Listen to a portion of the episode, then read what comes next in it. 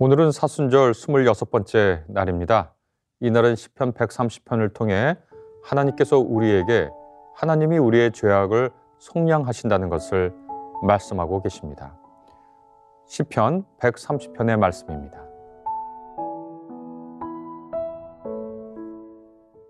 여호와여 내가 깊은 곳에서 주께 부르짖었나이다. 주여 내 소리를 들으시며 나의 부르짖는 소리에 귀를 기울이소서. 여호와여 주께서 죄악을 지켜보실진데 주여 누가 서리이까? 그러나 사유하심이 주께 있음은 주를 경외하게 하심이니이다. 나 곧 내 영혼은 여호와를 기다리며 나는 주의 말씀을 바라는도다. 파수꾼이 아침을 기다림보다 내 영혼이 주를 더 기다리나니 참으로 파수꾼이 아침을 기다림보다 더하도다. 이스라엘아 여호와를 바랄지어다. 여호와께서는 인자하심과 풍성한 속량이 있음이라. 그가 이스라엘을 그의 모든 죄악에서 속량하시리로다.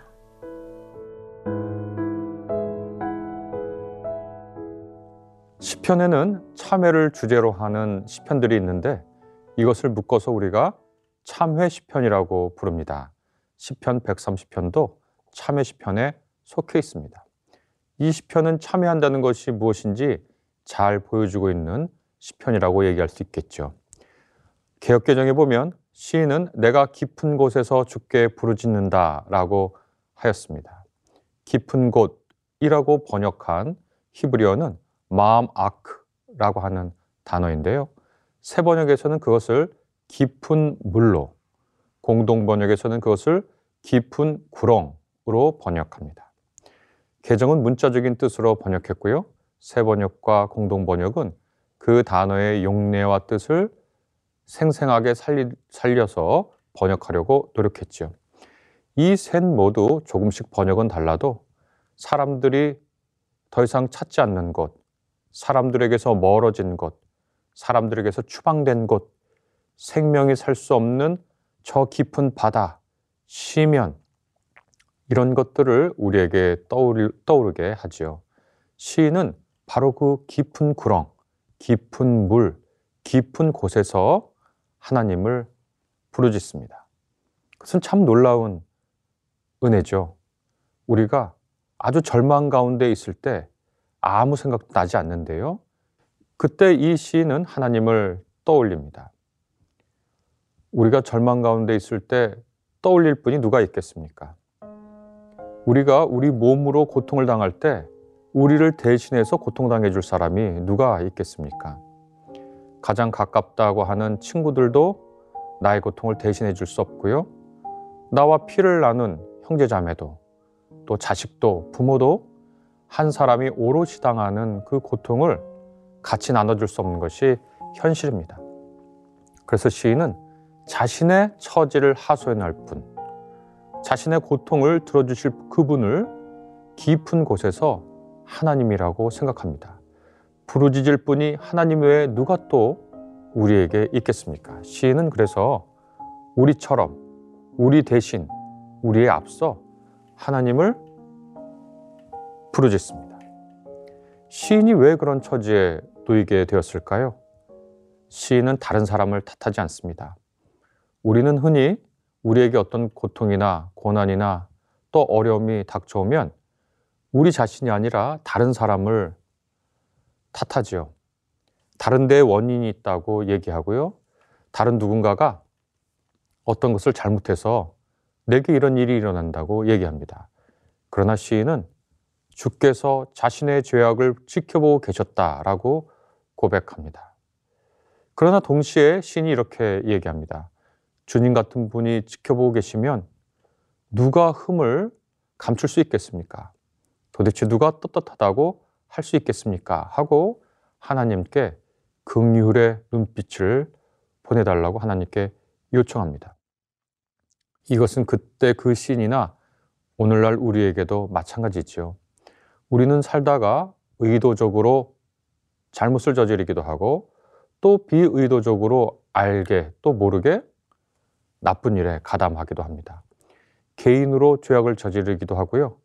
죄악과 나쁜 일을 저지르는 시스템 속에 속해 있는 한 사람으로서 죄악을 저지르기도 하죠. 변명할 여지가 있다고 스스로 우리에게 다독이지만 우리는 저 깊은 양심 속에서 변명의 여지가 없다는 걸 알지요. 그래서 더욱 괴롭습니다. 우리의 양심은 우리가 자기기만 한, 하고 있는 것을 날카롭게 직시하면서 그러지 않을 수 있었다라고 우리에게 계속 고발합니다. 우리는 용서를 구하려 하고 내가 가담하거나 주도한 죄악을 없애려 하지만 한 번 저질러진 죄악의 결과가 어떤 파장을 갖고 오는지 다 가늠할 수 없죠. 우리가 나비 효과라고 하는 말을 알고 있습니다.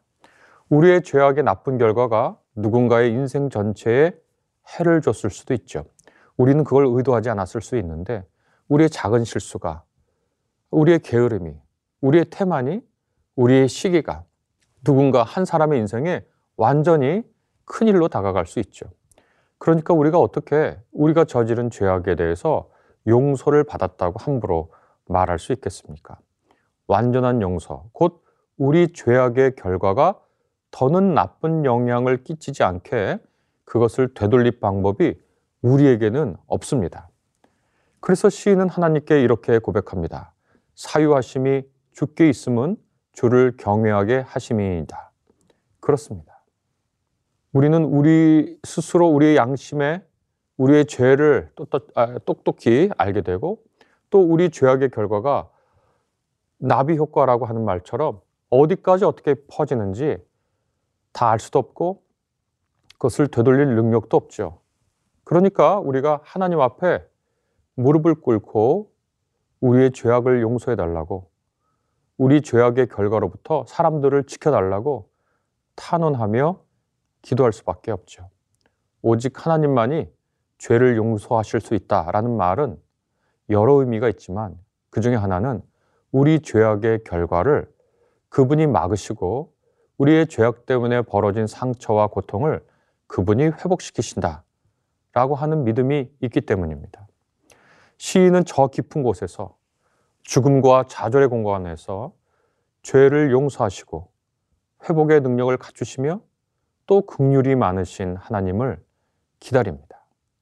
그분이 하나님께서 우리에게 내가 너에게 다시 한번 삶의 기회를 주겠다 하는 그 말씀을 기다리고 있는 거죠. 시인은 것을 이렇게 비유합니다. 파수꾼이 아침을 기다림보다 내 영혼이 주를 더 기다리나니 참으로 파수꾼이 아침을 기다림보다 더하도다. 이렇게 말합니다. 파수꾼은 성의 안전을 책임지고 적이 오는지 특별한 일이 생기지 않았는지 밤새 내내 살핍니다. 아침이 되면 그는 자신의 임무와 수고스러움을 벗겠지요. 파수꾼에게 아침은 어둠의 끝이자 수고로운 책임의 끝입니다. 시인은 그렇게 간절하게 자신의 죄악의 책임과 수고에서 벗어나게 되기를 기도합니다. 7절과 8절에서 시인은 깊은 곳에서 주님을 향해 울부짖다가 깨달은 바를 이스라엘 전체를 향해 알리려 합니다. 시인 개인이 그렇듯 이스라엘 모두 하나님을 향해 소망을 두어야 한다고 말이죠. 그리고 이렇게 고백합니다. 인자심과 풍성한 속량이 있음을 깨달아야 한다. 바로 하나님께요. 이분이 이스라엘의 죄악에서 우리를 구원할 것이다. 라고 시인이 얘기합니다. 오늘 우리가 깊은 곳에서 주님께 부르짖습니다. 우리의 죄악을 낱낱이 보시는 하나님을 생각합니다. 그리고 우리의 죄악의 결과가 그 미칠 그 결과를 우리가 되돌이킬 수 없음을 우리가 압니다. 그래서 이 시인처럼 주님 앞에 부르짖습니다. 주님의 인자심과 주님의 풍성한 속량을 오늘도 신과 함께 기도합니다. 우리가 같이 함께 기도하겠습니다. 주님, 주님을 찾는 법을 가르쳐 주소서. 우리가 주님을 찾을 때 우리를 찾아와 주님을 보여 주소서. 주님께서 가르쳐 주시지 않으면 우리는 주님을 찾을 수 없을 뿐 아니라 찾기를 시작할 수조차 없습니다. 주님을 간절히 구하고 주님을 기다리는 법을 가르쳐 주소서.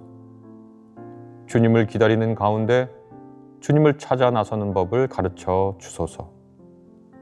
주님을 찾아 나서는 가운데 주님을 사랑하는 법을 가르쳐 주소서. 주님을 사랑하는 가운데 주님을 보게 하소서. 예수 그리스도 이름으로 간절히 기도합니다. 아멘.